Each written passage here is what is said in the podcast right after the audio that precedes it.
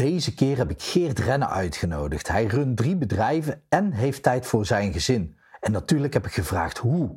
En daarnaast hebben we het over sportvasten, waarom het soms nodig is om pijn te lijden, mannen- en vrouwenrollen en nog veel meer rondom sport en welzijn. Dus ik zou zeggen, luister snel. In today's modern world, your health and well-being have never been more vulnerable. Life is changing fast, and we're here to help keep your head clear and help you make the right choices. Welcome to the Paul Veth Podcast, a podcast dedicated to leadership, business, mindset, spirituality, and more. Get ready to smash your goals and conquer self-doubt. Now, here's your host, Paul Veth.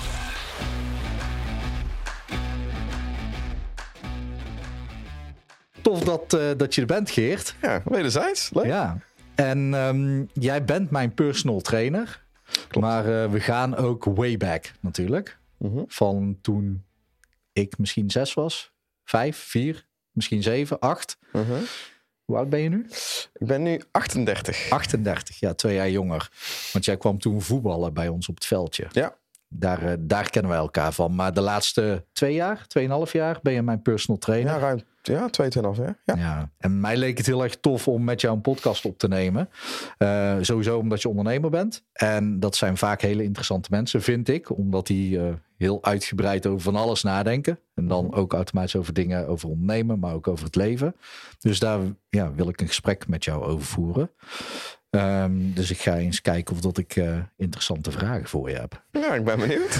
Leuk. Maar kun je mij eens vertellen, Geert, ben je 38 jaar, hoor ik net. Ik weet dat nooit, hoor, leeftijden. Mm-hmm. Jij bent mijn personal trainer. Dus je hebt een bedrijf in personal training. Maar je hebt nog een bedrijf en je runt in totaal 3 bedrijven, als ik het goed heb. Kun je daar eens iets over vertellen? Ja, klopt. Op zakelijk vlak heb ik nu inderdaad... ik noem het altijd 3 pijlers. 3 pijlers die elkaar ook verstevigen. Allemaal in de sport, voeding, supplementenbranche. Mm-hmm. Mijn passie is sport, bewegen, mensen helpen. In principe, pijler 1 is Health Advies Breda. Mm-hmm. Supplementenwinkel in Breda, zowel fysiek als online. Daar stuur ik het hele team aan. Formule, inkoop, enzovoorts. Ik had de managerrol. Ook wat coaching doe ik daar nog bij. Daarnaast, opvolgend, hebben we een eigen label ontworpen. Mm-hmm. Health Nutrition. Een groothandel gestart met een compagnon samen. Wat bedoel je precies met een label gestart? Een label is eigenlijk een eigen, eigen naam. Dus healthnutrition.nl, zeg maar. Ja. Dat hebben wij helemaal vanaf 0 opgestart. Dus een nieuw logo, echt een supplement. Dus eiwitten vooral, vitamines en mineralen. Okay. Ja. Wat je dus, de markt is daar gigantisch in natuurlijk. Mm-hmm. Alleen door vele jaren ervaring vanuit de winkel heb ik natuurlijk heel veel bij zien komen van diverse andere merken en leveranciers. Want in de winkel verkoop je meerdere merken en vanuit die visie dacht je, oké, ik ga mijn eigen label dus klopt. Starten. Ja, het groot probleem in deze branche is ook dat er heel veel concurrentie is. Ja. En door de vele concurrenten op het internet of influencer of andere partijen worden natuurlijk prijzen gedumpt. Heb je het niet in eigen beheer, dus dan wordt er een product zeg maar echt gedumpt op online, heel scherp neergezet. Waardoor we uiteindelijk weer ermee moeten stoppen, want de marge dan te klein is. En eigenlijk heb je continu zeg maar, dat geneuzel, die beweging, wat ook leuk is. Want de conclusie is dus, als je een label hebt in eigen beheer, in dit geval Health Nutrition dus, dat je dat dus zelf helemaal kan sturen. Prijsbepaling, uiteraard margebepaling, maar vooral ook, je beschermt je label.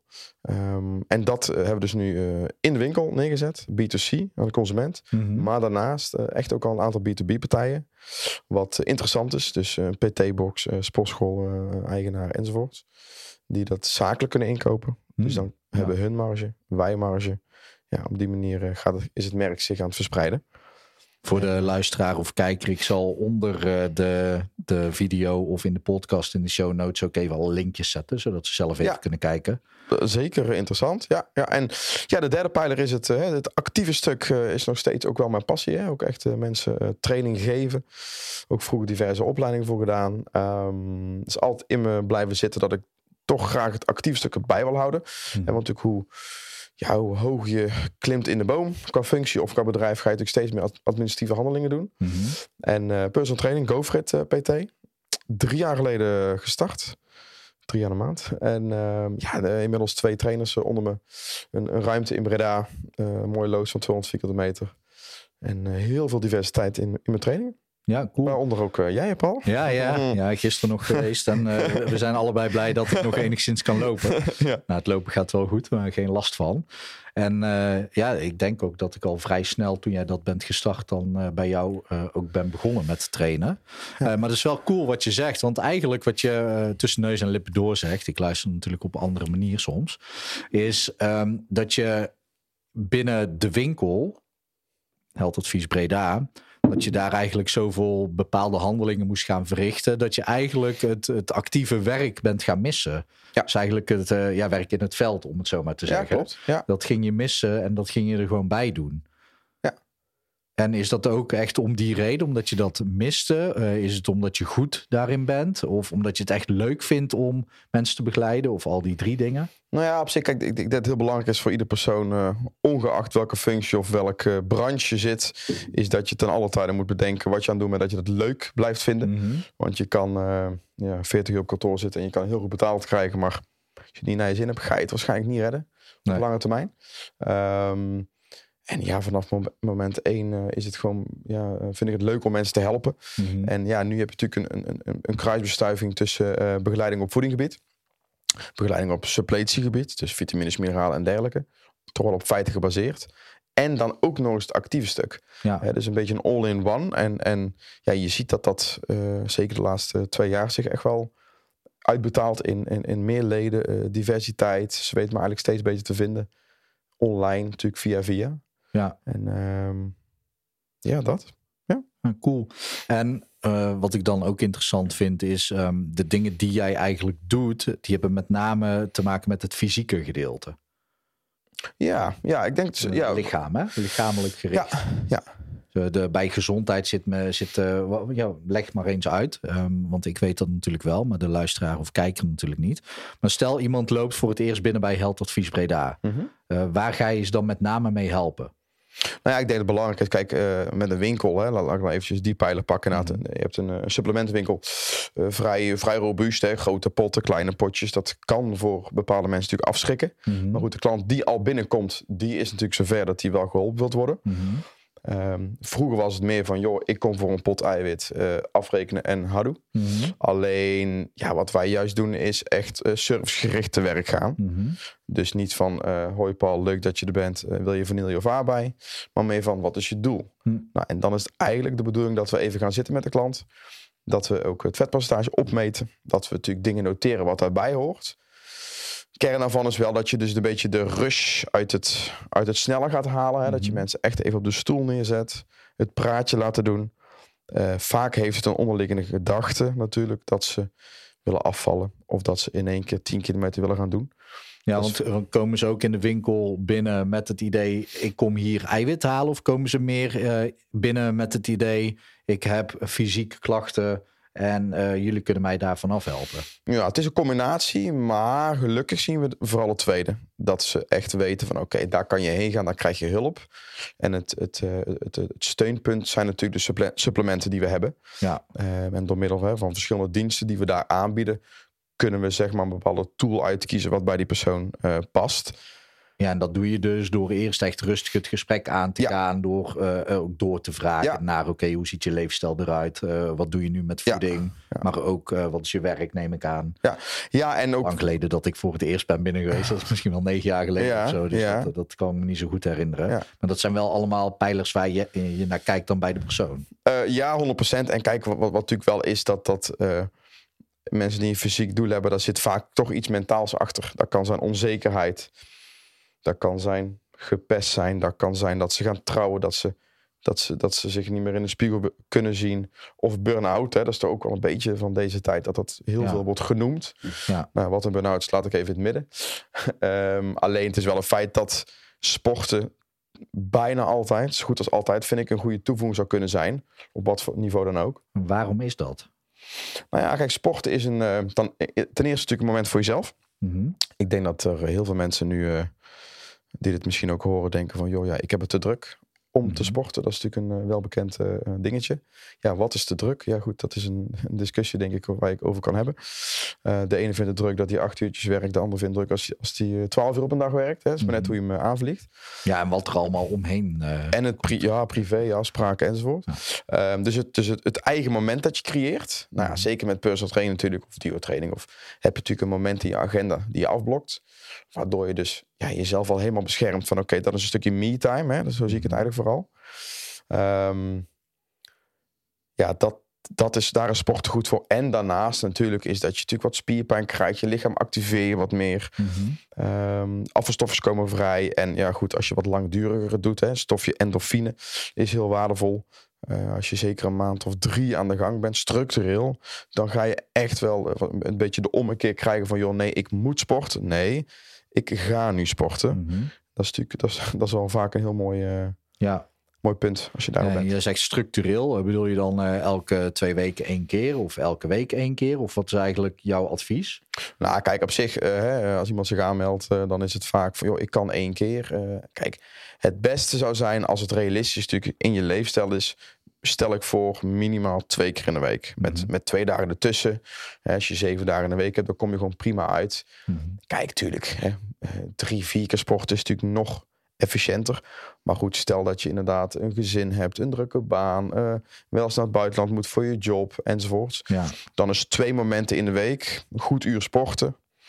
En je houdt dat consistent vast, dan ga je echt wel een effect krijgen. Ja, en dan vooral voor de mensen die natuurlijk koud bij jullie binnenkomen en niet al 2 keer in de week of 1 keer in de week gaan sporten zijn, die dan in 1 keer 2 keer in de week gaan sporten. Ja. En daarin dus die structuur vinden. Ja, en de grootste valkuil wat ik vind en zie is even ongeacht welk vlak, is dat mensen zeggen van ik wil, en ze komen uit het niets en zeggen ik wil 4 keer in de week sporten. Dan zeg ik, oké, en je sport nu 0 keer, Geert. Oké. Dus je gaat van 0 naar 4 keer. Nou, is dat realistisch? Als je een beetje doorvraagt, valt dat dus vaak tegen. Ja. Dus dan draai ik het meestal om. Dan zeg ik van oké, je kan beter voor kiezen om te zeggen, ik spreek met mezelf af, in dit geval met mij, ik ga 2 keer in de week sporten. Ja. En als je dan een keer extra bent geweest, dan zeg je op zondag op de bank tegen jezelf of tegen je partner, ik heb gewoon 3 keer gesport. Ja. Dus dat je het omdraait. Ja, dus precies. Dat is denk ik wel een goede tip. Ja.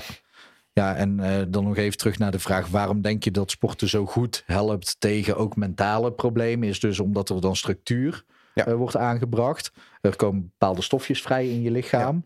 Ja. En je zegt als je 3 maanden structureel doet, dan ga je ook iets ervaren. Dan ervaar je misschien resultaat? Of? Resultaat zeker. De eerste 3 maanden heeft zeker een beginner het meeste resultaat. Dus dat motiveert ook. Belangrijk natuurlijk dat je kleine succesjes blijft behalen. Hè, dat je jezelf complimenten kan blijven geven en met je trainer. En dan is natuurlijk de bedoeling is dat in je leefstijl gaat passen. Ja. Kijk, je leefstijl is niet binnen een maand zeg maar geregeld, een aanpassing. Maar wel als je 3 maanden het structureel vasthoudt, tenminste, dan is het terugval kleiner, laat ik het zo zeggen. Ja, precies, ja. Ja, en dan zit je al in dat ritme en dan heb je ook die positieve stofjes die aangemaakt worden en die successen die je boekt, waardoor je ook positieve stofjes aanmaakt uiteraard. Ja. En dan zeg je, oké, dan kan je dus stapsgewijs verder. Ja. Oké, dus iemand die koud in de winkel komt, die zal je dat aanbieden. En iemand die al bezig is, die zal je dan iets meer gedetailleerd plan aanbieden. Ja, inderdaad. Kijk, hè, iemand die bijvoorbeeld al 2-3 keer in de week sport, maar die blijft bijvoorbeeld overgewicht houden en het lukt maar niet. Ja, dan zeg ik altijd maar zo, je hebt een bepaalde structuur waar je nu in zit. Helemaal niet verkeerd, prima. Alleen we moeten wel uit je comfortzone gaan, wil je verder komen. Hè? Dat geldt vaak op zakelijk vlak, maar ook natuurlijk als je aan jezelf iets wil werken. Je moet daar iets voor over hebben, hè? Je moet dingen aanpassen. Ja. En dan gaan we gedetailleerder kijken van wat doe je dan in die training? Iemand die alleen maar cardio doet, dan zou ik zeggen, krachttraining is dan ook zeer waardevol om toe te passen. Ja. Voeding. Eet je altijd 2000 calorieën? Of waarom? Ja, conclusie is nu, als je dit al een maand hebt gedaan, echt wel fanatiek, en je kan mij beloven dat je het ook echt hebt gedaan, dan werkt dit niet voor jou. Dus we moeten naar een andere oplossing. Ja, precies, omdat elk mens gewoon anders werkt. Ja, dat is het leuke aan de sportbranche. Ja. Het moeilijke ook wel, maar dat is juist het uitdagend. Het is niet van, we hebben hier 10 schema's liggen en nummertje 10 is voor u en nummertje 2 is voor u. Jullie zijn geen one-trick pony. Nee, eens. Ja. En vandaar dat het ook zo waardevol is, denk ik, dan toen ik voor het eerst bij Health Advies Breda binnenkwam. Toen was Zwier nog de eigenaar, een oude vriend van ons. Helaas overleden. Maar ja, het is gewoon geweldig om... Ja, gratis kreeg je advies.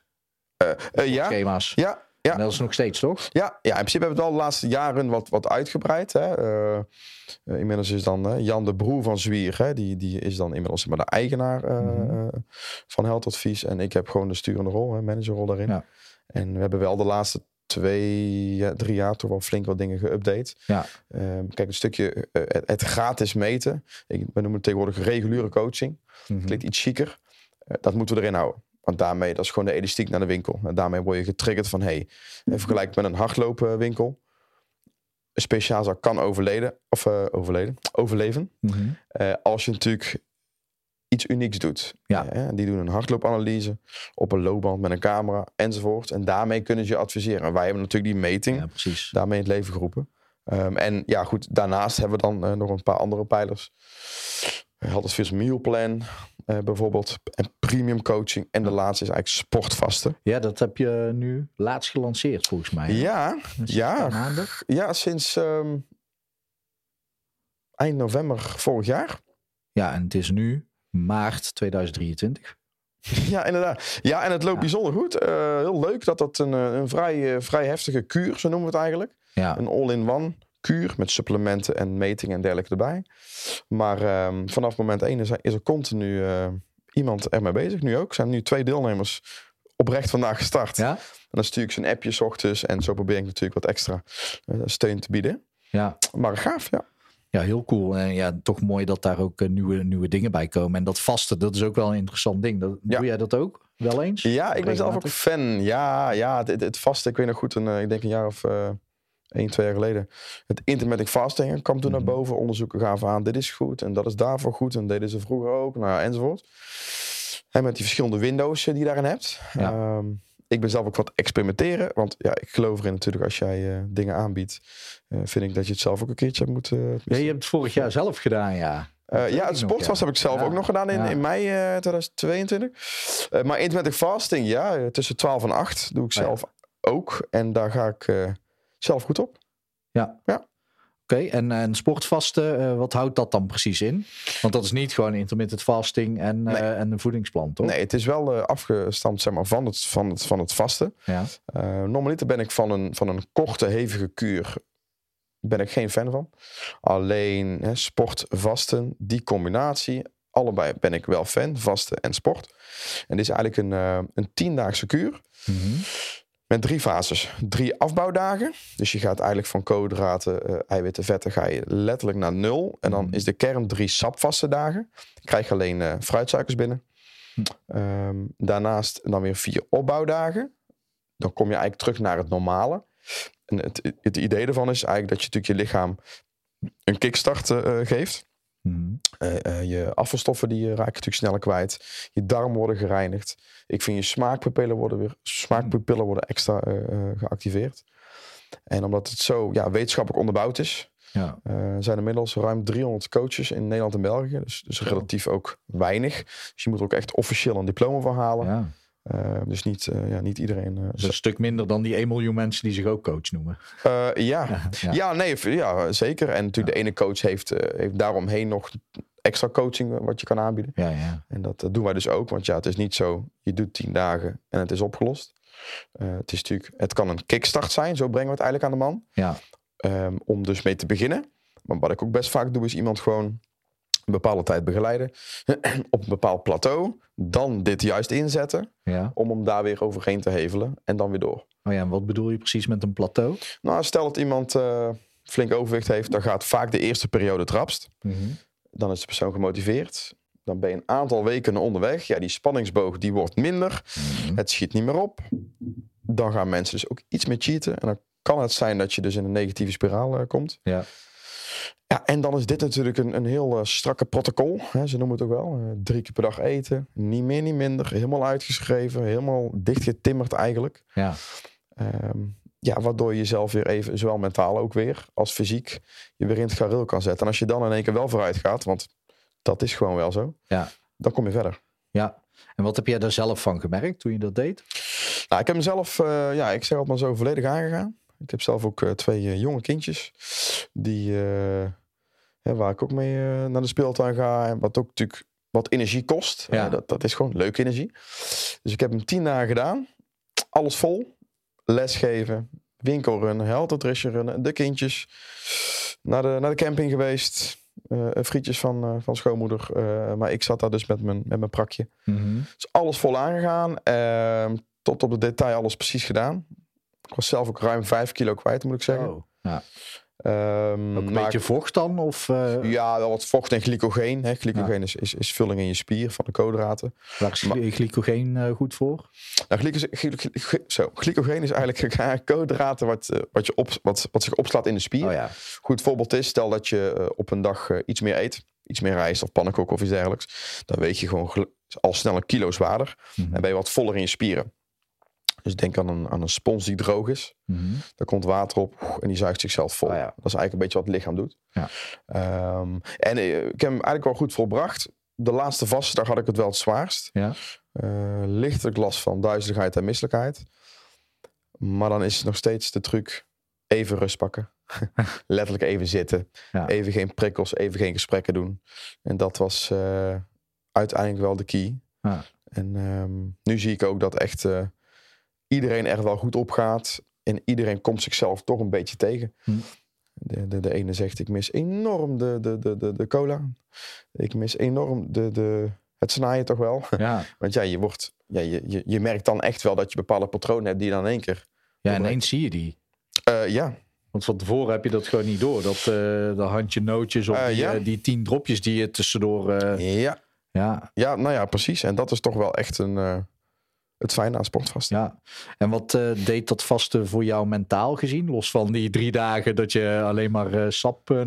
Nou ja, dat was natuurlijk pittig mentaal gezien, maar uiteindelijk? Ja, als je echt in die vetverbranding schiet, want dat is natuurlijk het make the switch is het... waar ze natuurlijk zich mee profileren, dat je dus van suiker naar vetverbranding gaat. Mm-hmm. En dan raak je eigenlijk in ketose. Dat wil eigenlijk zeggen dat je lichaam gewoon echt op de vetten overgaat als brandstof. Mm-hmm. En dan voel je gewoon heel stabiel vooral. Kijk, suikers zorgen gewoon voor, denk even aan een voetbal. Als je die de lucht in schiet, heb je hele snelle energie. Ja. En als je die bal wat langer en verder, dan heb je natuurlijk wat stabielere energie. Ja. Maar dat blijft met suikers. En met vetten blijf je gewoon heel stabiel. Ja, dus noten, kaas, dat soort dingen. En met sport... dus met suiker heb je echt die pieken en ook die enorme dalen. Ja, en dat is dus, nou ja, een goed voorbeeld is iemand die 1 keer een snoepje pakt op een dag. Ja, dan heb je dus een korte piek en kort daarna weer een dal en zo blijf je zelf natuurlijk triggeren. Ja. Maar sport, gewoon heel scherp. Je wordt er heel scherp, gefocust. En als je dat tegen iemand vertelt die nog nooit dat heeft gedaan, dan denkt hij echt, kan niet. Ja. Maar als je het ervaart, dan zegt hij, ja, inderdaad. Zo stabiel en scherp als... En heb je dat bij intermittent fasting... merk je dan diezelfde scherpte? Of is het iets minder? Wel iets minder. Maar zeker een groot deel ervan wel. Ja, zeker als je gewoon... je raakt natuurlijk aan gewend. Je moet wel mentaal ook wel een beetje sterk zijn. Maar goed, hè, om 10, 11 ochtends heb je heus wel af en toe wat honger, wat drang. Ja. Maar als je er gewoon goed in zit... en je pakt om 12 uur gewoon een goede complexe maaltijd... dan heb je zeker de effecten ervan. Ja. Wat bedoel je met complexe maaltijd? Moeilijke maaltijd? In principe is het belangrijk als je met het vasten... zeg maar dat je de eerste maand ook wat koolhydraat tot je neemt. Mm-hmm. En dan complexe koolhydraat is bijvoorbeeld havermout een bekende van. Want stel dat je dan dus alleen een banaan zou pakken... met wat fruit en een eiwitshake... dan heb je dus hele korte energie. Oh ja. En dus met die complexe koolhydraten erbij... dan zorg je ervoor dat je dus even een korte piek, maar dat die weer heel lang aanblijft. Dat je eigenlijk ook gewoon, net zoals in de ochtend... als je dus niet eet, dan ben je stabiel qua energie. Ja. En als je dan dus een complexe maaltijd neemt... dan heb je wel een klein beetje even die boost. Dat je denkt, oh yes. Maar daarna blijft het stabiel. Ja, en een flinke verzadiging. Ja. Nou, wat goed. En... ik vind het altijd interessant als jij dat soort termen gebruikt... om het toch even door te vragen. Want ik ga er niet vanuit dat iedereen die luistert of kijkt... meteen ook alles snapt. Is er ook nog een verschil bij vasten tussen mannen en vrouwen? Nou ja, op zich, ik denk, de eerste reactie als je over intermittent fasten begint, merk ik wel, maar puur uit ervaring, is dat de gemiddelde vrouw gelijk aangeeft, dit is niks voor mij. Dit kan ik niet. Oh ja. Ik heb echt eten nodig. Ik moet eten. Dat zijn eigenlijk een beetje de eerste reacties. Als je natuurlijk onderbouwt wat al de voordelen zijn, dan willen ze het wel vaak proberen. Ja. Ik moet zeggen, qua begeleiding vind ik zelf altijd dat bij een vrouw, wat een groot pluspunt is van dit, is natuurlijk, stel dat je 12 tot 8 uur 's avonds aanhoudt, dat je na 8 uur 's avonds niets meer eet.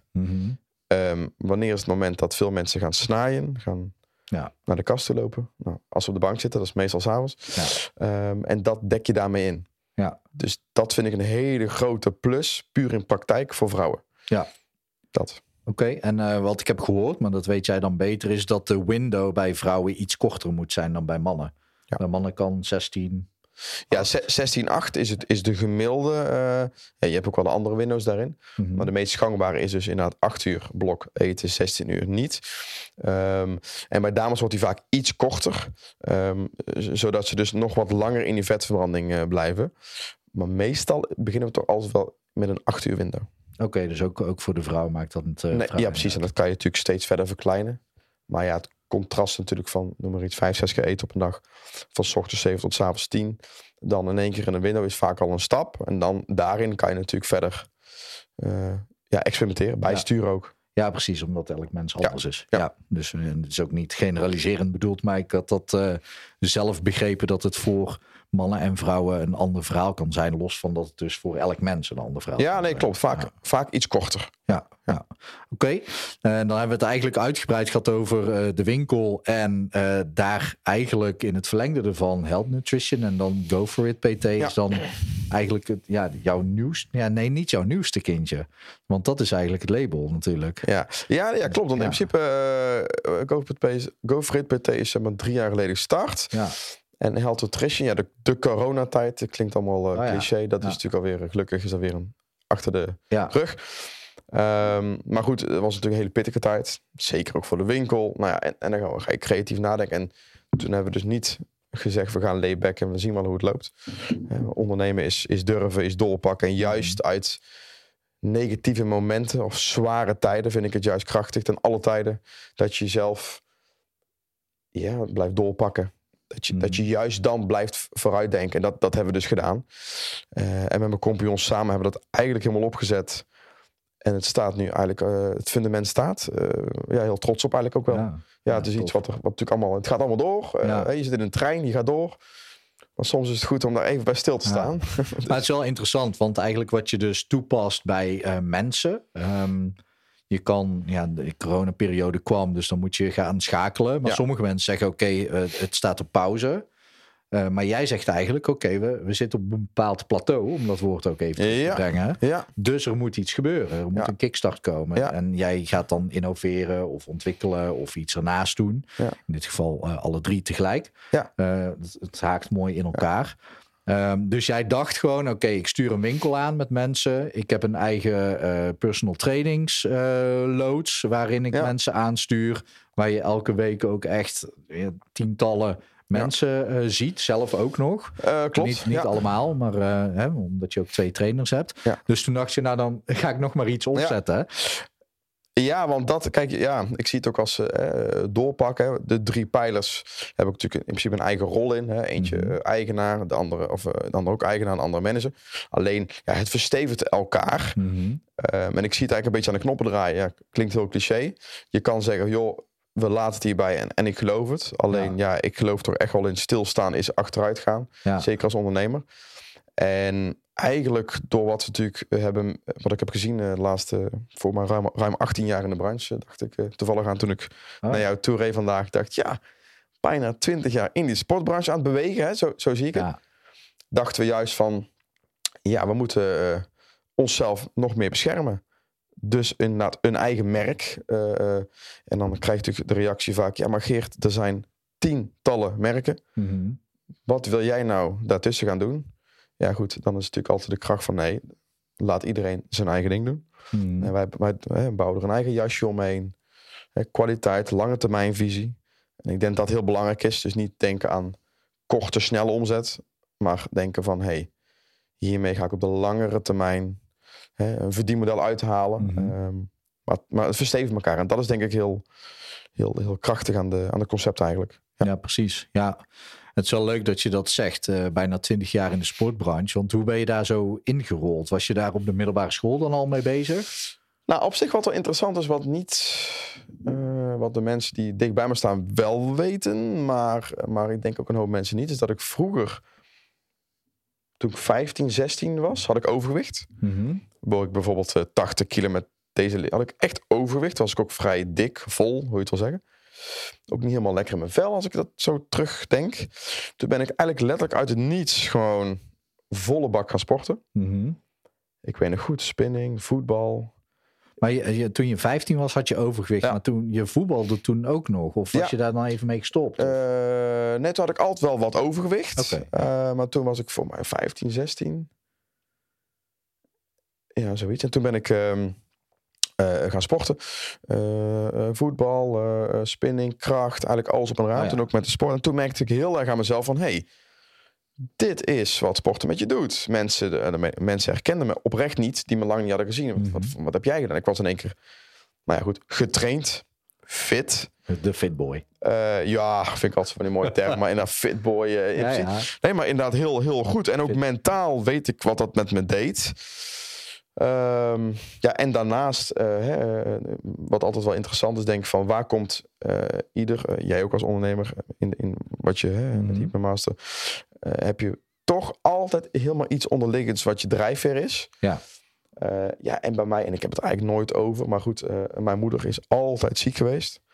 Die is ook alweer een aantal jaren geleden overleden. COPD, nou ja, echt heel veel ellende had ze. Eigenlijk nooit fit geweest. En ja, wat dat dus met je doet, mentaal en alles. Dan denk ik van, ja jongens. Ja, heb je iets chronisch? Ik weet het is vervelend. Alleen, je leeft nog. Je maakt er het beste van. Denk in dingen wat je kan doen. En dat is oprecht wel mijn drijfveer. Weet ik eigenlijk altijd wel. Laatst vroeg ik de klant aan mij dat van... Hey, waarom ben je altijd maar zo gedreven? Waarom heb je niet een keer een off day? Ik ben ook wel eens moe. Ja. Alleen, ja goed, ik vind het fantastisch wat ik doe. Of alle pijlers natuurlijk ook wel een beetje de wisselingen daarin. Maar even terug, ik had het overgewicht, ben gaan sporten. Ik heb mezelf veranderd. En toen Zwier inderdaad, een goede vriend van me. Die winkelde bij in Den Haag nog. Sportwinkel nog heel veel jaren. En toen ben ik eigenlijk in die suppletiebrandbranche gerold. Ja, vanaf dat moment steeds natuurlijk mezelf ontwikkelen op dat en... Ja, tot waar ik nu ben. Ja, dus het is wel... Wat zei je? 38 jaar inmiddels. Ja, maar dat is wel interessant. Want het klopt wat je zegt natuurlijk. Dat iedereen, elk ondernemer heeft een bepaalde drijfveer. Waar het vandaan komt. 100%. En ja, soms heeft dat dan echt met... Of bijna altijd met een persoonlijke transformatie te maken. Ja, eens. Ja. Nu is het natuurlijk wel zo dat bijna iedereen denkt dat... Oké, ik heb dit gehad. Dus ik ga nu mensen helpen om daar ook uit te komen. Dat is ook een beetje de tendens. Ja. Nee, ik heb zelf in een burn-out gezeten, dus ik word burn-out coach. Ja. Dus dat is ook wel een tendens, maar dat is natuurlijk ook wel waar ondernemerschap uiteindelijk uit geboren wordt. Alleen een drijfveer hebben alleen is niet genoeg. Nee. Nu ben jij wel heel erg gedreven, maar denk ik dat jij ook wel het voordeel hebt dat jij vanuit daar automatisch in een gezonde omgeving zit. Ja. Want jij wordt natuurlijk alleen maar omgeven door mensen die bezig zijn met gezondheid. Met een gezonde leefstijl. Jij wordt niet verleid door mensen die alleen maar ongezond aan het eten zijn.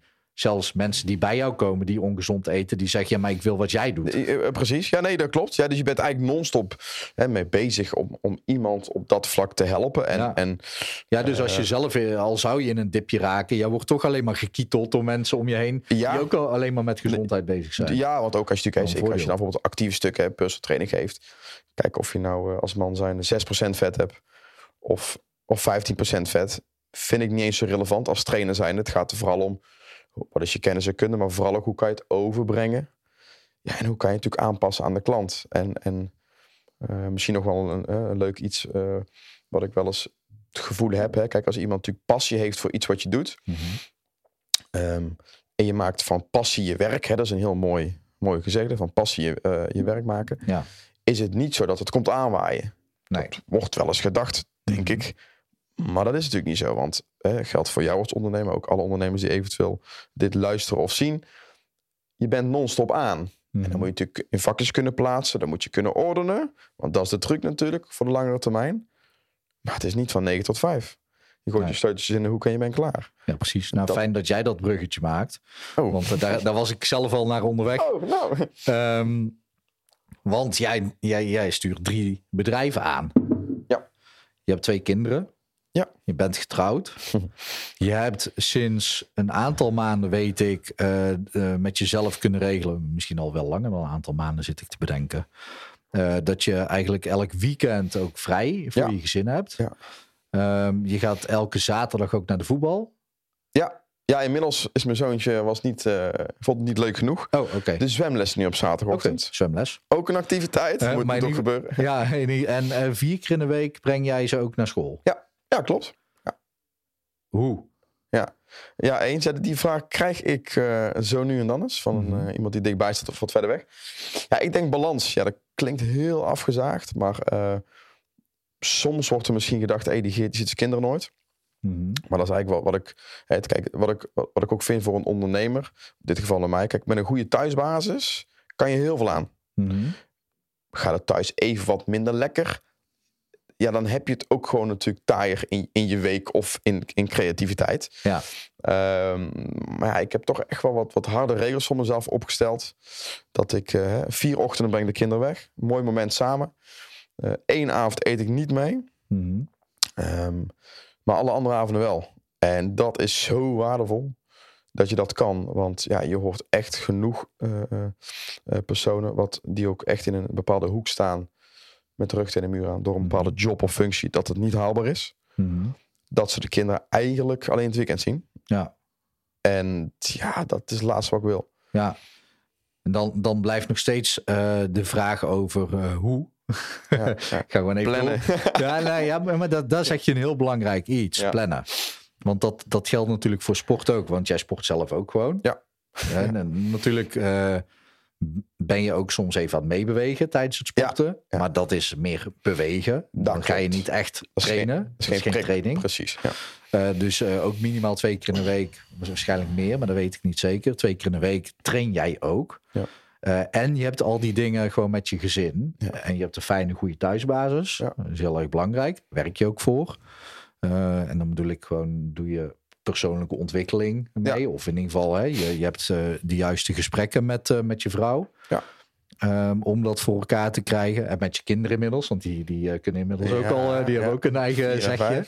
Ja. Maar je zei net 1 woord. Plannen. Ja. Hoe zorg jij er dan voor? En waarom denk jij dat het misgaat bij het gros van de Nederlanders? Want je zei net ook... mensen zeggen tegen jou... hey Geert...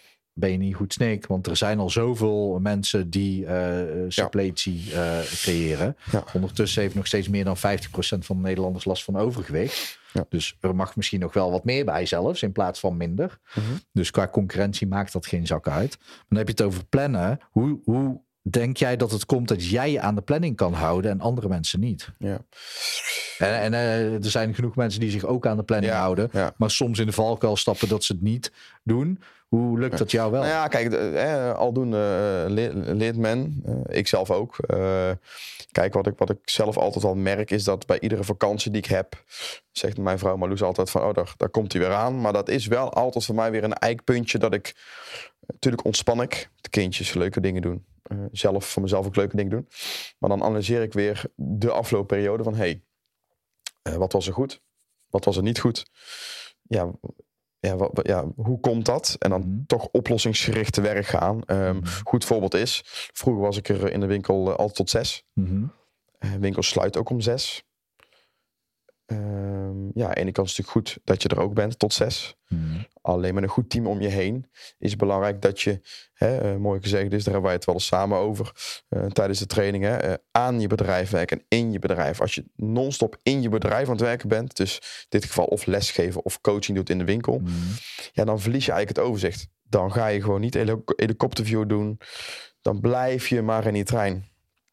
En dan wordt het steeds lastiger om eruit te stappen. En wat ik van mezelf, als ik mag zeggen, goed vind, is dat ik dat wel kan. Dat ik toch wel op bepaalde momenten ingrijp van... hey, oké, Geert, als je tot 5 uur werkt... heb je gewoon even rust thuis met je kindjes, even eten, even opladen... en dan kan je daarna weer door. Hè, vroeger 4 avonden PT voor jouw beeld, nu 3 avonden PT. Ideaal beeld voor de toekomst is gewoon 2 avonden zelfles geven. Ik ben op zoek nog naar een trainer... Dan lekker verder opbouwen natuurlijk. En dan op die manier daar ook weer een avondje af kunnen snoepen. Ja. Maar plannen. Lange termijn visies. Veel met Outlook planning werken. Dagplanningen doe ik ook heel erg. Heel ouderwets afstrepen wat je doet op een dag. Ja, dat vooral. En ook af en toe denken van joh, dit is nu niet haalbaar vandaag. Kijk, laat wil ik zijn. We kunnen 5 taken erop zetten op een dag. Of 10 of 20. Maar de ene dag is de andere dag niet. Als je de ene dag heel veel uit je handen krijgt... of in je brein dat je helemaal scherp bent... dan schiet je vooruit in ideeën. En dingen uitzetten. En ik heb ook wel eens dagen dat ik denk... oké, even in een hold. Dagje vooruit plannen. En dan geeft het ook rust. Ja, precies. En het is wel mooi dat je dat zegt... dat je dan terug gaat kijken naar... oké, hoe is het gegaan en dan bijsturen. Ja. Dat soort momenten moet je ook inplannen. Dat je kijkt. Ja, en dat is lastig. Hè? Kijk, je zegt het zelf sporten. Ik weet verdomd goed wat het is om zelf te sporten. Dat is wel, dat blijft een pijnpuntje wel bij mij natuurlijk qua verbeterpunt. Want weer een aanmelding en weer een aanmelding. Ja, dat is natuurlijk, het is verslavend. Klinkt heel cliché, maar het is wel, ondernemen is verslavend. Met de aanmelding bedoel je weer iemand een extra uur om personal training te geven. En dan zet ik hem er gewoon op. Ja. Want dan denk ik, super gaaf dat ze bij mij willen trainen. Ja. Maar dan heb je misschien net dat uurtje normaal... dat je dat voor jezelf hebt gepakt. En dan moet je natuurlijk daar weer in schuiven. En met de thuisfront, Marloes dan in dit geval... die is logopediste. Daar overleg ik wel mee. Ook privé, van hoe is de balans nu? Ja. Belangrijk dat we dat wel in toom houden. Ja. Het is heel mooi wat je zegt. Want ik dacht ook meteen terug aan... dat je net ook al balans zei. Kijk, op het moment als jij een aanmelding erbij hebt... en weer een uur vult voor personal training... en er komt nog iemand bij... en je gaat dat alleen maar afsnoepen van je eigen tijd... dan kan dat natuurlijk wel een keer... totdat je merkt, ik heb helemaal geen eigen tijd meer over... en ik kan in plaats van de 4 uur die ik sport... kan ik helemaal niet meer sporten. Ja, dan moet je een soort van bounce back hebben... dat je toch bewust wordt van... ik ga scheef. Ja. En jij zegt dan nu dat je dat dan privé toetst... met in dit geval Marloes. En is zij dan dus ook een handige factor voor jou om te kijken... om te spiegelen van... gaat het nog goed of niet? Ja. Dus kijk, we zijn inmiddels 10 jaar samen. Getrouwd en wel. En die kent me natuurlijk goed. En die merkt ook aan mij van... je bent volgens mij wel een beetje te druk. Ja. Of wil je niet een keer extra sporten? Of je zit in zo'n flow. Ja, in zo'n trein eigenlijk. Dat je dat wel eens onderschat, denk ik. Ja. Maar goed, de truc blijft gewoon met als je veel bal hebt om omhoog te houden... waar je ook zelf voor kiest, laat wil ook zijn... is gewoon het goed in het vakken kunnen plaatsen. Ja. En zeker de laatste tijd vind ik het zelf waardevol om na te denken van... met hoeveel uur kan ik van een van de 3 pijlers aansturen of runnen. Ja. En dat is de truc. PT ook, ik ben alleen begonnen met 1 uurtje. Ja. Nog een trainer. En nu ben ik dus op het punt, toevallig een paar weken geleden goed ziek geweest. Wat me dus ook oprecht wakker schudde. Ja. Iedereen krijgt een keer de griep, ik ook. Maar toch wel dat ik dacht, wow, dit is wel heftig. Heel veel planning in duigen. Controle, voor mijn gevoel kwijt. Ja. Even. Dan denk ik, oké, we kunnen nu met de pakken neer gaan zitten. We kunnen nu dingen gaan cancelen en denken van nee, maar dan is het nu het moment om toch nog een speler erbij te creëren eigenlijk. Ja. Waardoor ik gewoon verder kan groeien. Ja, dan kun je uitbouwen. Ja. En wel leuk dat je dan toch over Marloes in dit geval begint. Want ik ben altijd benieuwd naar iedereen hier in de stoel vanaf nu. Want ik denk niet dat ik het de vorige keer erover heb gehad met Merel Lambo. Ja. Maar toch, ik vind het een belangrijk onderwerp. Omdat de maatschappij waar we momenteel in leven, die maken het... Het wordt moeilijker gemaakt om te bepalen wat is een man en wat is een vrouw. En sommige mensen die voelen zich natuurlijk niet man of vrouw. En die vinden dat zij daar dan ook een bepaalde naam voor mogen dragen. Pronouns of zo. En Natuurlijk zijn er ook uitzonderingen van de regel wat dat betreft. Maar daardoor lijkt het hele spectrum, mannelijk en vrouwelijk, best wel een...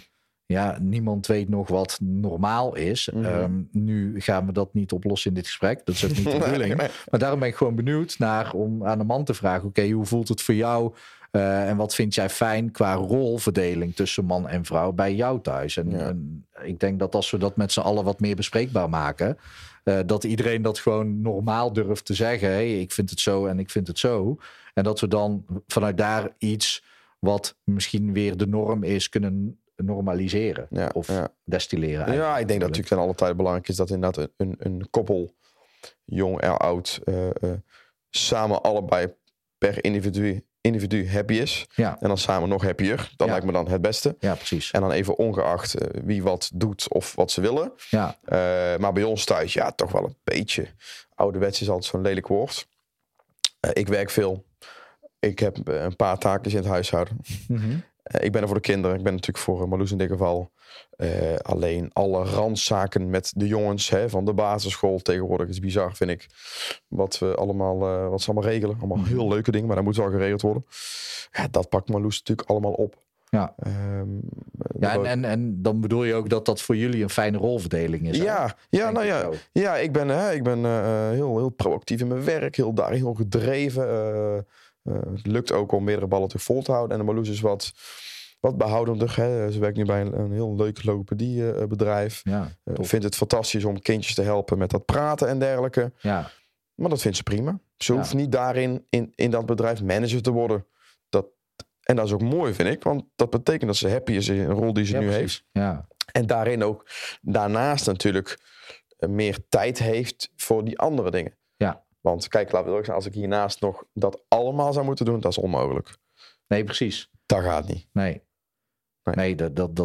dat is lastig. En daarom vind ik het ook mooi om dit gesprek te kunnen voeren. Dat mensen ook kunnen weten wat normaal is voor anderen binnen een gezin of binnen een bepaalde taak- of rolverdeling. Ja. En dat het oké is dat je mag uitspreken waar jij je goed bij voelt en waar de ander zich goed bij voelt. En als je dat dan samen op die manier kan regelen en je kan juist hetgene doen waarbij je je goed voelt, dan heb je natuurlijk een win-win situatie. Ja, en ik denk belangrijk dat iedere koppel voor zich natuurlijk, dat het belangrijk is dat ze allebei erachter staan en niet alleen de man van, ik vind het prima zo.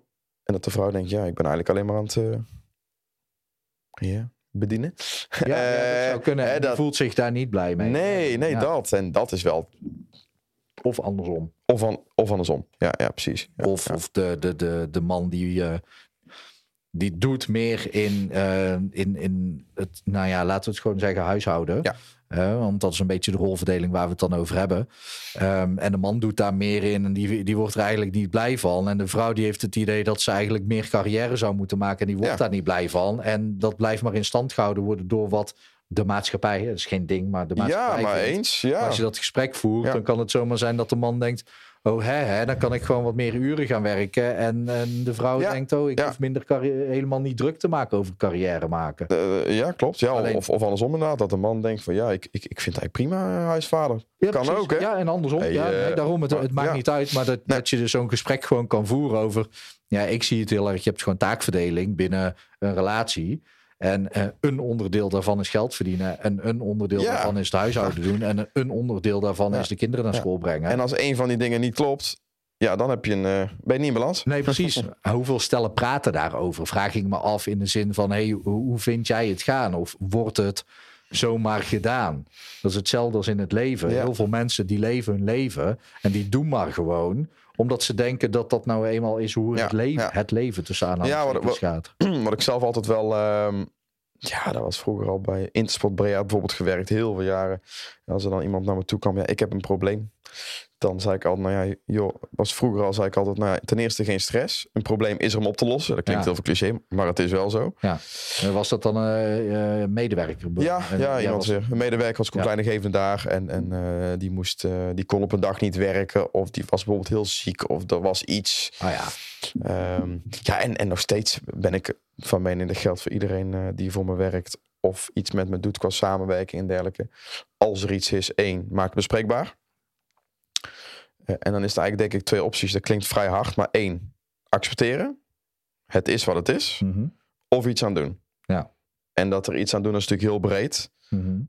Maar ja, goed, als je stelt dat iemand een bepaalde job heeft en die heeft het totaal niet naar zijn zin en die verdient wel goed. Ja. Dan is het dus 1, accepteren en overop houden, want anders blijf je negatief. Ja. Korte variant dit.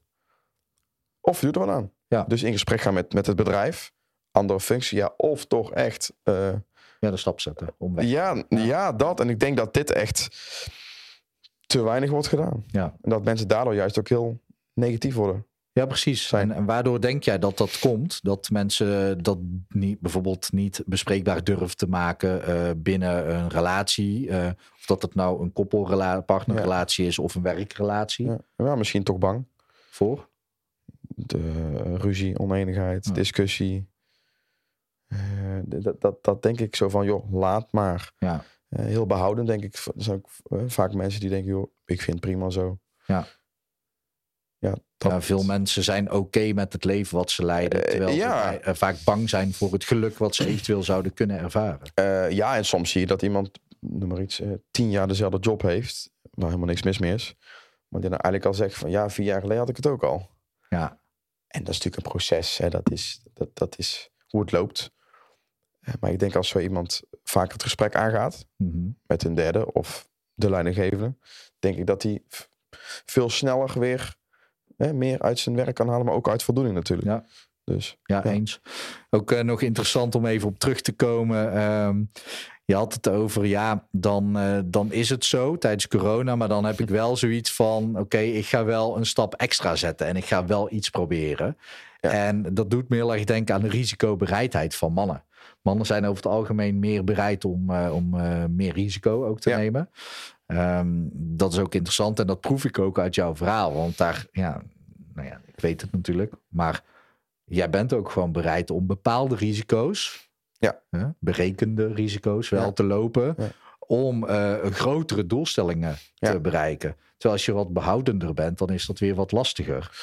En dan toch echt wel de lange termijn gedachten vasthouden. En kijk, wat ik laatst nog tegen een klant zei, een PT-klant volgens mij, van joh, het is of iemand die ook iets voor zichzelf wil gaan doen, mm-hmm. Dan soms lijkt het dat het bij iedereen lukt. Mm-hmm. Iemand die wordt influencer of die denkt dat te zijn of die wil dat worden. Of iemand die begint een eigen praktijkje of voedingscoach. Tegenwoordig wordt ook natuurlijk helemaal in om een eigen website te hebben en dan in één keer voedingscoach te zijn. Dat mensen heel veel centjes gaan betalen voor coaching. Maar het is natuurlijk niet een gegeven dat het altijd gaat lukken. En tijdens de coronatijd, ja goed, als je alles gewoon eigenlijk letterlijk in duigen ziet vallen. Iets wat iedere accountant nooit had kunnen berekenen. Mm-hmm. In iedere keuze die we destijds hebben gemaakt. Hè, Jan en ik samen, want ja, Jan heeft ook een verzekeringskantoor wat echt heel netjes draait. Daar kan ik natuurlijk goed mee sparren. En toen zeiden we samen van, joh, dit is het moment. We moeten onze handen ineen slaan. En inderdaad, daar wat bereid voor zijn. Om te durven. Ja. En ja, dat maakt ons nu sterker. Want als ik dit... dat gesprek wat we nu hebben, zeg maar... joh, ik denk, tijdens de coronatijd stond de pet wel echt anders. Maar uiteindelijk maakt het je sterker. Ja. En of het nou de coronatijd is of de grieptijd, nou whatever. Het is een feit dat van mindere periodes... de goede ondernemers, die pakken door. Ja. Ook met tegenslagen, laten we ook even. Het is niet allemaal dat je hebt niet altijd gelijk iets in handen van, het gaat lukken. Nee, daarom noem ik het ook risicobereidheid. 100%. Het is een risico natuurlijk. 100%. En er zijn inderdaad, denk ik, genoeg ondernemers die of gestopt zijn. Geen uitweg meer zagen, kan natuurlijk ook, wat heel vervelend is. En dan inderdaad de vrouw en de man. Als ik in mijn netwerk kijk, maar goed, de meeste vrouwen zijn behoudender. Er zitten al wat uitschieters bij die echt wel heel gedreven zijn. Maar de man op zich is natuurlijk directer. Ja. Doelgerichter, denk ik ook wel. Over het algemeen. Ja, mannelijke energie is dat. Sowieso... dat is richting bepalen. Ja. Kaderen. Ja. En de vrouwelijke is juist breder. Ja, iets. Ja. Als je breder bent, dan is het automatisch minder gefocust. Dat is hartstikke logisch. Klopt. Ja, tof om jou hierover te spreken, Geert. En dan ben ik ook nog even benieuwd naar... Ik zei het net al, 50% of iets meer van de Nederlanders heeft last van overgewicht. Terwijl er zoveel personal trainers zijn. Er zijn zoveel sportscholen. Ja. Er zijn zoveel bedrijven die ook voedingsadvies geven. Er zijn heel veel bedrijven die in suppletie, eiwitten, dat soort dingen doen. Ja. Er zijn heel veel lifestyle coaches. En toch zijn er zoveel mensen die nog steeds last hebben van overgewicht. En dan vraag ik me af, heb jij enig idee hoe dat kan? Vraag nou, één. Ja, nou, misschien kijk, is nee gewoon ook een antwoord natuurlijk. Ja, nou ja, kijk, op zich, één ding is dat niet. Hè, als je gewoon naar het begin bij de jeugd. Wat natuurlijk ook een feit is op het moment is dat je... Laten we naar de supermarkt gaan. Als jij een gezonde maaltijd op tafel wilt zetten, ben je vele malen meer euro's kwijt dan als jij een broodje frikandel haalt. Mm-hmm. Dat is denk ik al een heel groot probleem. Waardoor mensen die het wat minder breed hebben, dus inderdaad wat sneller voor simpele voedsel kiezen. Mm-hmm. Slechte voedsel. Daarnaast... gedwongen zijn dus tot het kiezen. Gedwongen. Ja. Daarnaast denk ik laptops, telefoons... wat heb je allemaal nog meer? De PlayStation, de Nintendo Switch. Mm-hmm. Ja, tegenwoordig die jeugd die zit zoveel op, ik noem het maar op die schermen. Waardoor het dus normale buitenspelen. Wij hebben vroeger nog heel veel voetbal. Ja. Toen was volgens mij een Nokia 3310 of zo. Ja, ik zit even te denken. Maar het was in ieder geval niet de telefoon en computer. Nee, zeker niet. Dat is echt pas in 2008 gekomen. Ja, dus dat is wel een ding. Ja, dus het begint bij de jeugd en ja, toch wel minder bewegen over het algemeen. Mm-hmm. Iedereen pakt een scooter, auto, bus, trein. Ja. Minder wandelen, minder buiten. Ja, dat denk ik toch wel als voornaamste reden. Ja. En dan vraag ik me ook af... en dat weet ik niet, misschien heb je daar artikelen over gelezen, over die aantallen... maar hoeveel mensen willen daar ook iets aan doen? Want dat is dan natuurlijk de vraag. Hè? Want sommige mensen vinden het prima. Die zeggen, hey, luister, het is zo. Ik heb al 100.000 dingen geprobeerd. Ja. Werkt niet. Ik heb gewoon last van overgewicht. En dit is voor mij oké. Ja. Nou, ik denk over het algemeen dat er natuurlijk inderdaad 1 op de 3 heeft overwicht. Laten we stellen dat vaak als er lichamelijke klachten bij aan pas komen. Knieproblemen, hartproblemen, hoge bloeddruk... Mm-hmm. Ja, eigenlijk toch wel vrij heftige dingen. Dan zitten ze bij een dokter en dan hebben ze in één keer de stempel. Nou, je hebt obesitas of enzovoort. En dan is er in één keer wel hulp. Mm-hmm. En als ik er zo over nadenk. Kijk, een feit blijft gewoon is dat de gemiddelde huisdokter natuurlijk een mannetje van alles is. Mm-hmm. Maar dat er eigenlijk heel rap nog steeds... medicatie wordt gegeven bij een bepaald probleem en wat minder oplossend. Ja. Dus op zich wel een interessant punt dit. Ik denk dat tegenwoordig betaal je €150 voor de verzekering per maand, gemiddeld volgens mij, of noem maar iets. Stel dat de verzekeraars, oftewel de overheid, dus meer geld ter beschikking stelt, dat je in je basispakket een stukje voeding en beweging kan krijgen. Mm-hmm. Dan maak je de drempel een stuk lager en dan kan je denk ik veel meer met mensen bereiken. Want ja, echt trainen met 100% aandacht of voedingscoaching kost gewoon best wat centjes. Er zijn natuurlijk diverse programma's wat wel wordt aangeboden. Mm-hmm. Maar misschien is de drempel te hoog. Ja, en wat je eigenlijk dus ook zegt, ik heb daar nooit verder over nagedacht. Maar ja, sommige mensen die moeten ook gestimuleerd worden om inderdaad echt te trainen. Ja. Die hebben inderdaad een personal trainer nodig die zegt... nu doe je deze oefening, nu doe je dit, nu doe je dat. Ja. Want jezelf bewegen om naar de sportschool te gaan... dat kan al een opgave zijn. Ja, op zich wel interessant. Ik zit nou gelijk eventjes in mijn hoofd extra te schakelen. Hetzelfde gaat verzinnen ze dat op een basisschool. Nu is het 1 uur gym geloof ik per week. Ja, dat je gewoon zegt, je hebt gewoon 3 uur per week gym. Ja. Dat is al een heel simpel voorbeeld. En dat ze dan in die gymmen die diverse sporten aan bod laten komen. Om te stimuleren. Ja. Dat, want daar begint het natuurlijk wel. Ja. Dat is dan even voor de jeugd.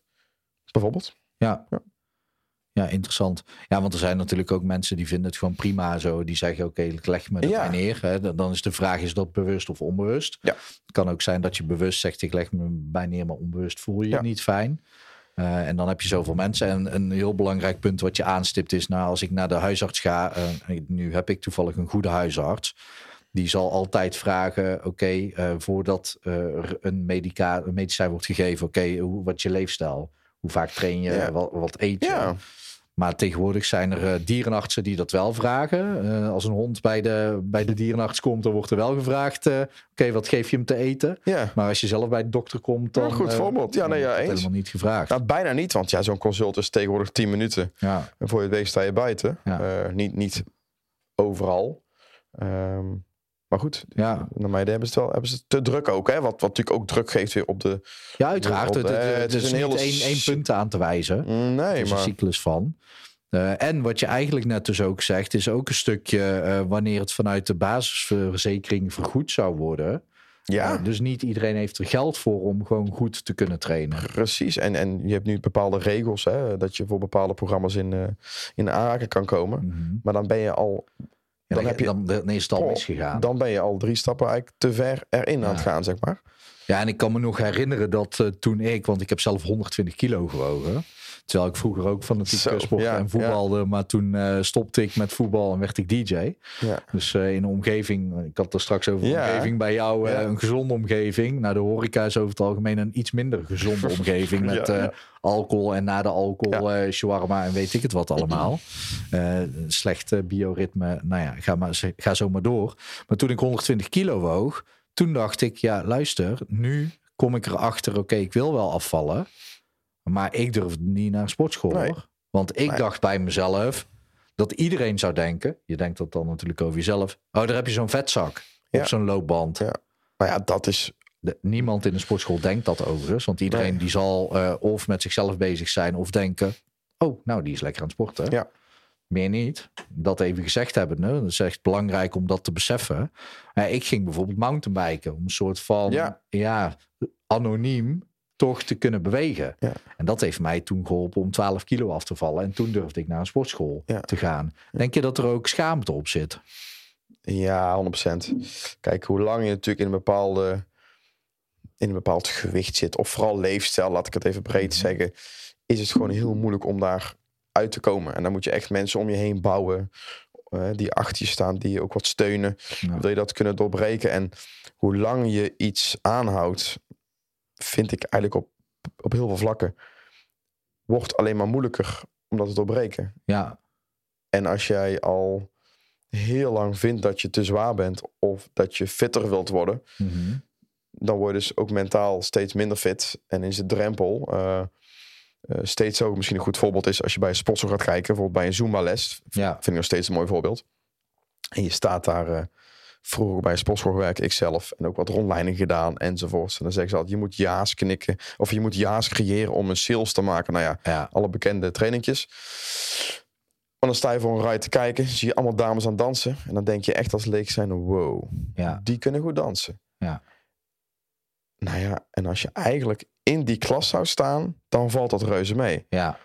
Maar daar is het probleem al. De drempel is te hoog. Ja, dat. Ja. En heb jij een idee hoe voor de mensen die luisteren en kijken... en die inderdaad voelen van... ja, ik zou eigenlijk ook wel gewoon willen bewegen. Echt willen gaan trainen.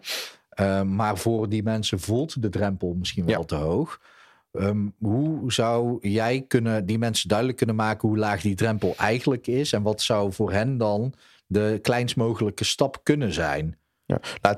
Stel dat je samen woont of samen bent, daar samen over hebben. Mm-hmm. Wat je graag zou willen. Eventueel toch kijken of een budget je hebt. Mm-hmm. Of er bijvoorbeeld voor zou willen geven. Wat jij aan jezelf zou willen werken. Ja, en dan toch in je nabije omgeving kijken van... hey, wat is er allemaal? En kijk, ik zeg altijd maar zo... in principe moet trainen leuk zijn. Mm-hmm. Maar dat is natuurlijk niet helemaal waar. Want sommige trainingen zijn niet leuk... Nee. Maar wel efficiënt voor wat je wilt. Ja. Alleen, ten alle tijde is belangrijk... zeker als je personal training doet of duo training... is dat je natuurlijk wel plezier uithaalt. Ja. Dus de trainer die voor je neus staat... die moet hem dan natuurlijk dermate inpakken, de training... dat er een stukje fun in komt. Ja. En als je natuurlijk weet dat dat effect heeft... dan ben je bij de juiste persoon. Ja. Dus het is een stukje van, wat vind je leuk? Wat is je doel? Misschien ook wel een stukje budget. Gewoon eerlijk, dat is ook wel belangrijk. Want je kan, stel dat je echt het niet te breed hebt... en je hebt iets in gedachten wat niet realistisch is. Ja. Maar er zijn natuurlijk meerdere wegen naar Rome. En vooral in gesprek gaan. Ja. Ik denk dat wel een conclusie... Gewoon durven, gewoon een aanmeldingsformulier invullen... of iemand een bericht doen. of iemand die je kent appen van... hey Paul, waar sport jij dan? Gewoon eigenlijk toch in gesprek gaan en gevoel volgen waar je wilt starten. Ja, ja, dat is een mooi iets. Ik ben daar echt voorstander van dat mensen veel meer open mogen zijn over... hey, ik zit hiermee. In gesprek gaan, ja.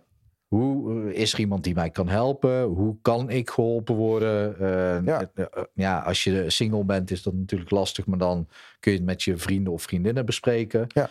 Zoek de meest veilige persoon daarvoor uit. Nou, ik denk waarbij je je veilig voelt. Ja, ja, precies. En dan toch dat gesprek aangaan en samen. Dus iemand zoeken met wie je het samen zou kunnen doen is natuurlijk een heel mooi iets. Ja. Ja. Ja, ik denk dat wel de kern is, want ook bewezen eer dat iemand contact zoekt, bijvoorbeeld met personal training bij mij, of zelfs de winkel instappen. Ja. We proberen natuurlijk zo vriendelijk mogelijk de uitstraling te maken. Ja.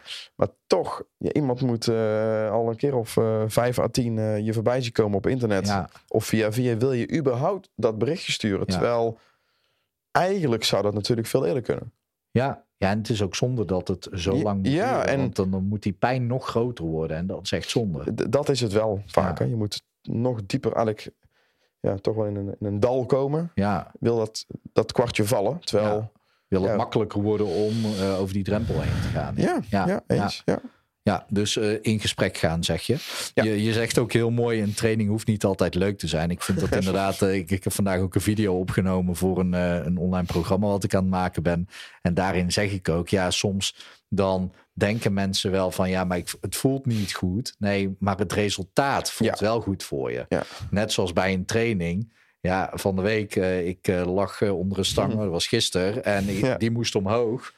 Ja, als ik zou voelen, wil ik dat, dan zou ik zeggen... nee. Alleen het resultaat is dat ik nu spierpijn voel. Dus er zijn spiertjes kapot. Dat betekent dat er spiertjes aangroeien. Ja. En dat ik weer wat sterker word. Ja. Dus dat is wat ik wel wil. Alleen soms moet je iets doen wat je niet wil... om te bereiken wat je wel wil. Ja, wat ik zelf altijd veel gebruik in mijn coaching... ongeacht welke rol... gaat eigenlijk privé ook, vind ik. Maar wil je ergens komen... stel je zit hier en je wil daar komen... moet je dus... eerst op glad ijs begeven, wil je weer op de vaste ondergrond komen. Ja. Stel je hebt een job en je zit helemaal ingekaderd, maar je bent niet happy. Ja, dan moet je van het vast contract af en dan moet je gaan. Ja. Ja, dan is het even glad ijs. Voor je gevoel helemaal waarschijnlijk. Ja.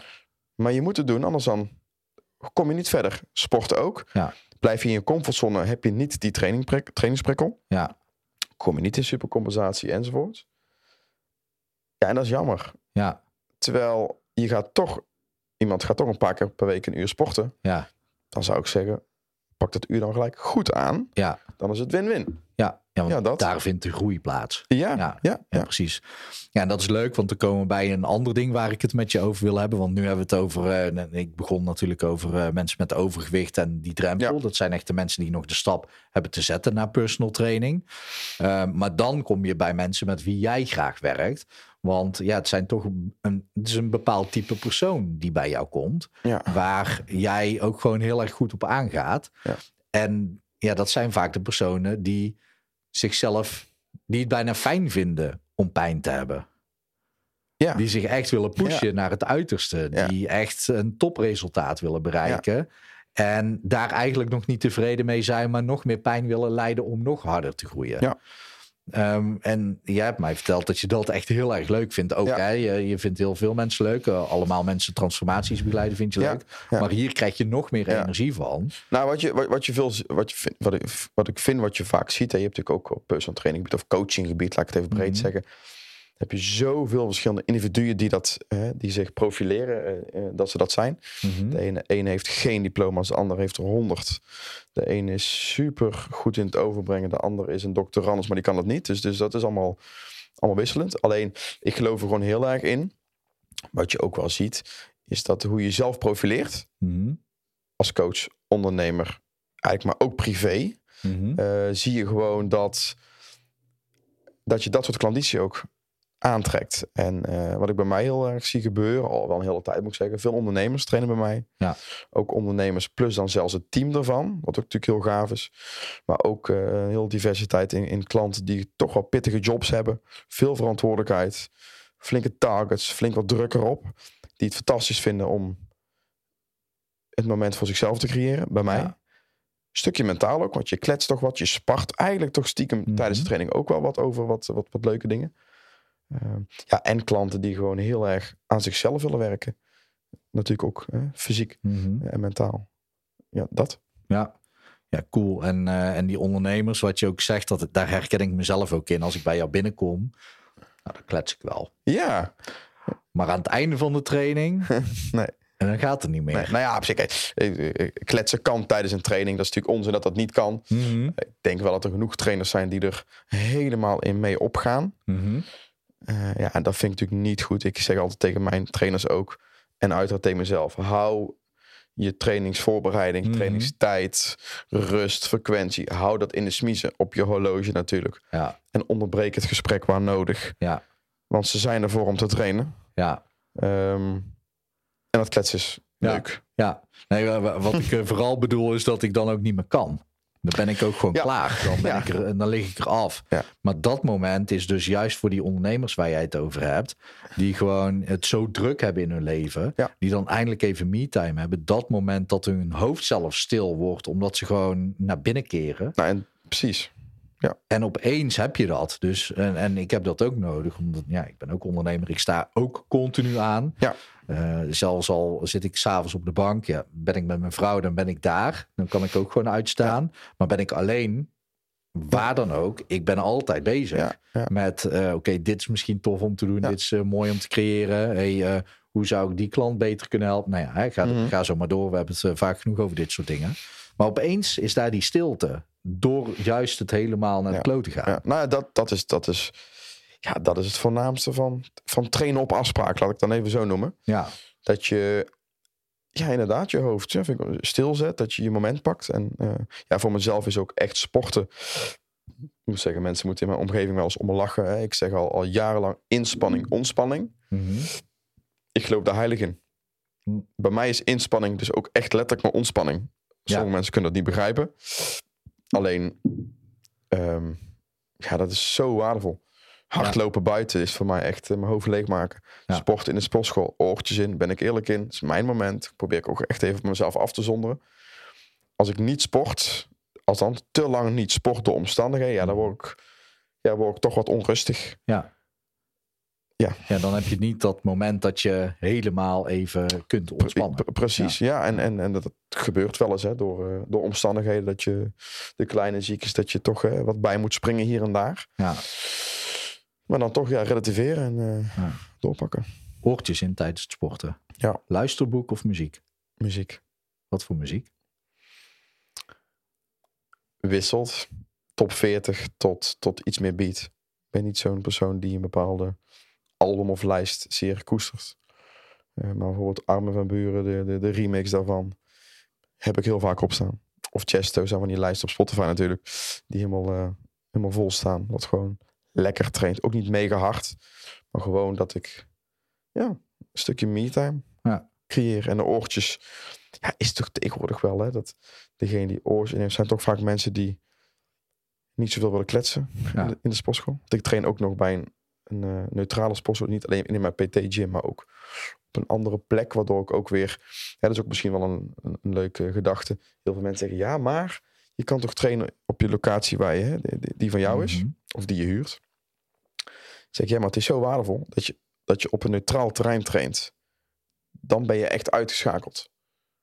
Nou, dan denken ze mensen, oh ja, zo had ik hem nog niet gezien. Mm-hmm. Maar dat is juist waardevol. Kost dan inderdaad in de maand iets meer. Mm-hmm. Dat klopt, maar dat is zo waardevol. Nou, volgens mij ben je ook samenwerking gewoon aangegaan. Ja. Nou ja, zeker. En dat is natuurlijk gaaf, hè, dat je de gesprek aan kan gaan op verschillende pijlers. En inderdaad, met MyLife, waar ik dan zelf sport ook, gewoon inderdaad een leuke samenwerking gedaan. Ja, fijne sfeer. Ik sport er ook sinds kort. Ja, maar het klopt inderdaad. Ik draag soms zelf ook oortjes. Er staat niks op. Nee, nou. Ik heb alleen mensen laten me met rust. Dat is zeker. Dat is heel waardevol, Ja, interessant. En ook wat je zegt, vind ik ook heel cool. Hoe ga jij daar dan mee om? Want jij hebt al automatisch verschillende omgevingen. Omdat de winkel is natuurlijk een fysieke locatie.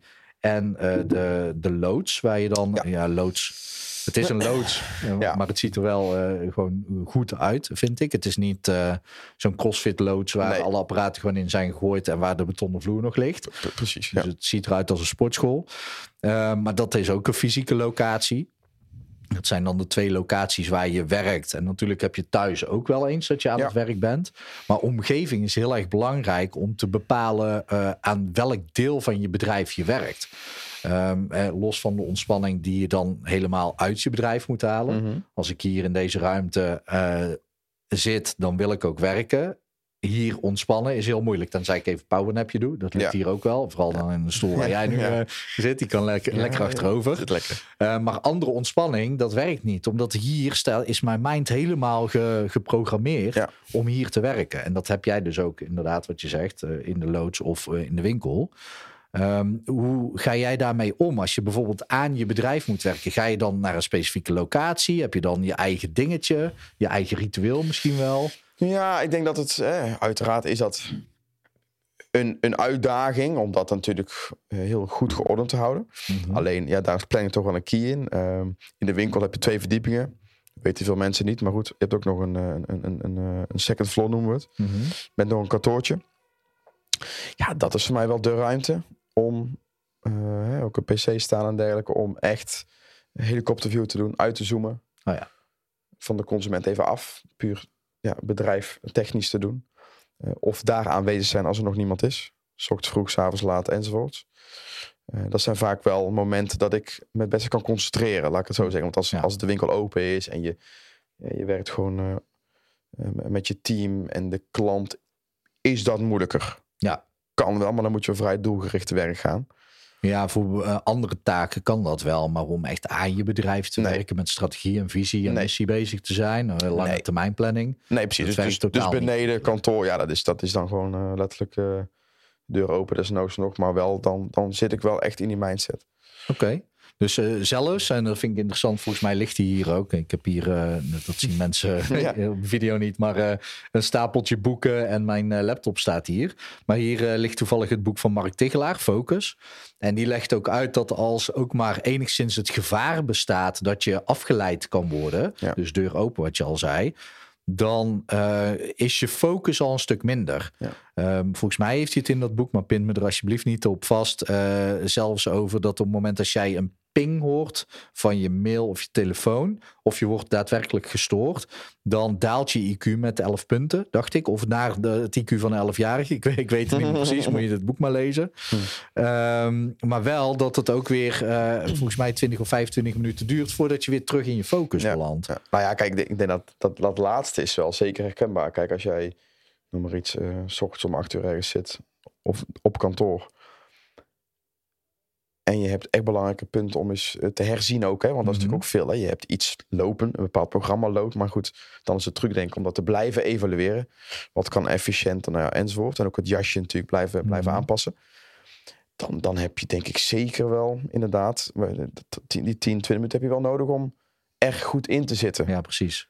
Dus daar ben ik het wel mee eens, moet ik zeggen. Ja, daar herken ik wel. Ja, en dat dan wel nodig is. En dat plan jij dan ook gewoon, dus dat je dan een uur eerder op kantoor bent, zodat er niemand is en zo. Ja, en het is aan de knoppen blijven draaien. Winkel ietsjes minder op de vloer, waardoor je dus dat overkoepelende beter kan doen. Personal trainingen, goed voorbeeld. Nu vacatures staan, om juist door te kunnen gaan, maar toch eigenlijk nog iets meer die helikopterview kunnen pakken. Waardoor je nieuwe dingen kan implementeren, waardoor je weer bouwt aan je bedrijf in plaats van het maar draaiende te houden. Ik denk dat wel een mooi voorbeeld is. Ja, precies. Ja. Ik vroeg me ook nog af, want mentaal uitdagen, dat doe je sowieso door op die 3 pijlers actief te zijn. Heel veel meer mentale uitdaging hoef je niet echt te zoeken, zou ik denken. Nee. Maar je bent sportman. Je houdt van sporten. Is er ook een manier of iets waarin jij jezelf fysiek aan het uitdagen bent? Te weinig. Nou ja, oprecht. Als je nu 2-3 keer in de week sport, is het gewoon echt full body. Dat wil zeggen dat je heel het lichaam activeert. Voor mij is sporten dus ook ontspanning. Spierspanning houden op je lijf. Ik weet dat het goed is voor je. Ja, op zich, en wat ik op mijn bucketlist heb staan, is gewoon een halve marathon loop ik nu gewoon vrij vlot. Dat gaat. Toevallig ga ik dit jaar voor het eerst zo'n vikingrun doen. Oh ja, ja precies, want daar doelde ik 19 kilometer met een vriend van mij. Echt leuke uitdaging. Ja. Al die attracties, ja, we gaan het zien. Ja, want vikingrun, dat is niet alleen maar rennen. Je moet ook obstakels met water glijbanen. Ja, heel eerlijk, ik heb wel filmpjes gezien en het lijkt me gewoon eens leuk om dat mee te maken. Klimmen, klauteren, tijgeren. Ja, maar eigenlijk is een marathon voor mij nog steeds een mooi doel. En een marathon... Het ligt nu vast, hè? Ja, en het gaat ook gebeuren uiteindelijk. Maar dan moet ik gewoon meer tijd gaan creëren. Oh ja. Dan moet ik ook echt kunnen zeggen... Oké, ik heb een trainer, die neemt een aandacht van mij over. Want anders red je dat niet. Ja. Want een marathon klinkt cliché, maar zie ik ook als ondernemer. Als jij 4 uur lang aan het lopen bent... Dan kom je in je hoofd echt zo vaak tegen. Mm-hmm. Heb ik al bij een half marathon. Vanaf 50 kilometer denk ik van, wat ben ik aan het doen? Nou, dat is. En dan moet je dus een mind hebben dat je door kan gaan. En dat is ondernemen ook. Ja. Dus ja, ik gebruik het oprecht ook weer in mijn coaching veel. Dus heeft iedereen zijn eigen woordje die hij gebruikt. Dat een marathon is, vind ik echt als ondernemer, is gewoon... Ja, de laatste 10 is op karakter. Ja. Je komt jezelf zoveel tegen dat je denkt, wat de hel ben ik nou aan het doen? Ja. Maar daarna natuurlijk, tenminste, ik heb nooit een marathon gelopen, wel een half marathon meermaals. Dat gevoel dat je denkt, ik heb het gefixt. Ja. Dat is ook weer ondernemen. Ja. Ja, je merkt dus dan wat je aangeeft dat je in een bepaalde zone komt, in een mindsetzone of inderdaad. Trans staat bijna. Trans en dat heeft iedereen. Ja. Daar geloof ik al in. Maar misschien nog niet iedereen kan dat triggeren. Nee. Kan dat pakken. Ja, dat heeft natuurlijk meerdere factoren. Ja, en hoe denk je dat mensen dat wel bij zichzelf kunnen triggeren? Meer de grens opzoeken. Op sportgebied dan ook, hè? Zeker. Ja. Ja. Durven dieper te gaan. Durven meer gewicht te pakken. Durven inderdaad door die pijn heen te gaan. Niet gelijk panikeren van, oh, ik heb last van mijn knie, het gaat niet meer. Maar ja dat. En lukt dat al binnen een korte training? Of is dan de duurtraining eigenlijk belangrijker? Ja, kijk, als je echt van de compounds, hè, dus de benchpress, deadlift, dat soort dingen houdt, dan is het toch vaak de korte explosieve kracht. Meer gewicht eraan durven hangen, waardoor je dus inderdaad dat succesje behaalt. Mm-hmm. En dan denk je, yes, ik heb het gedaan. Maar dan kom je nog niet in die zone. Nee, natuurlijk. Dus vooral duur. Ja. Duur, langdurig doorgaan, waardoor je dus inderdaad dat special forces is natuurlijk helemaal hot op het moment. Ja. Daar zijn ze natuurlijk non-stop mee bezig om iemand echt te raken en daarin dat kantelpunt te pakken. Ja. En als je dan inderdaad dat hebt, ja, dan kom je er alleen maar sterker uit. Als je er doorheen komt. Of je stapt eruit, dat zie ik ook. Maar en dat laatste zijn natuurlijk ook vaak ondernemers, althans, die... Ja, die zijn bereid om pijn te lijden, om dieper te gaan, denk ik. Ja, met name mannelijke energie is dat ook. Risicobereidheid, doorgaan en ook toch het pijn lijden. En als je veel mannelijke energie hebt, is dat makkelijker. Dat wil niet zeggen dat het makkelijk is. Nee, maar het doet gewoon zeer. Dat. En uiteindelijk brengt je dat wat. Of niet natuurlijk, maar dan nog, je leert er wel van. Nou ja, je leert ervan dat je waar je grens ligt. En dat voor jou op dat moment echt de grens is. Als je er niet doorheen gaat en als je er wel doorheen gaat, dan kom je erachter dat die grens echt veel verder ligt. Ja. En denk jij dat het zo is dat bij de meeste mensen het zo is dat zij nog lang niet hun werkelijke grenzen hebben verkend? Ja, dat denk ik wel. Dat denk ik zeker. Nou goed, in trainingen zie je dat veel, maar ook in coaching op voedinggebied en dat soort dingen zijn. Vaak zeggen mensen vrij rap, dit is wat het is. Dit is het. Ja. Maar dan zeg ik, ja goed, als je nu even doorbijt, iets meer pijn lijdt, letterlijk. Ja. Dan kom je er wel. Maar goed, ik denk dat er zeker veel mensen afhaken. Ja, top. Ja. Super tof om jou gesproken te hebben. Ja, leuk. Bedankt voor de uitnodiging. Ja, graag gedaan. Ja. Is er iets wat ik nog niet heb gevraagd waarvan je dacht, hey, dat gaat die vraag en wat je nog graag wil delen? Nee. Behalve de websites en zo, die kan je zo nog even delen natuurlijk. Maar... Nee, eigenlijk niet. We hebben al wat leuke dingetjes besproken. En fysiek en mentaal, dat is gewoon één. Mm-hmm. En Nou, ik vond het leuk om hier te zijn. Ah, tof. En kun je dan nog vertellen hoe mensen jou kunnen bereiken voor wat? Dus welke pijler kunnen ze voor wat? Nou, Health Advies Breda is een supplementwinkel in Breda. Zowel fysiek als online. Dat is healthadviesbreda.nl.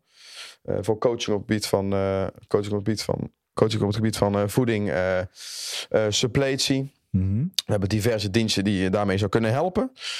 Www.healthnutrition.nl is dus een supplementenmerk. Dus ben je ondernemer, heb je een PT-box, ben je eigenaar en zoek je naar een unieke brand, zeg maar, om aan de consument door te verkopen ook. Dan kan je ons daar voor bij bereiken. Personal training, duo training, small groep, maar vooral het persoonlijk contact, geen nummer zijn, compacte gym. Private gym, wat ik toch heel graag wil profileren, is GoFit PT. Uiteraard Instagram en dergelijke.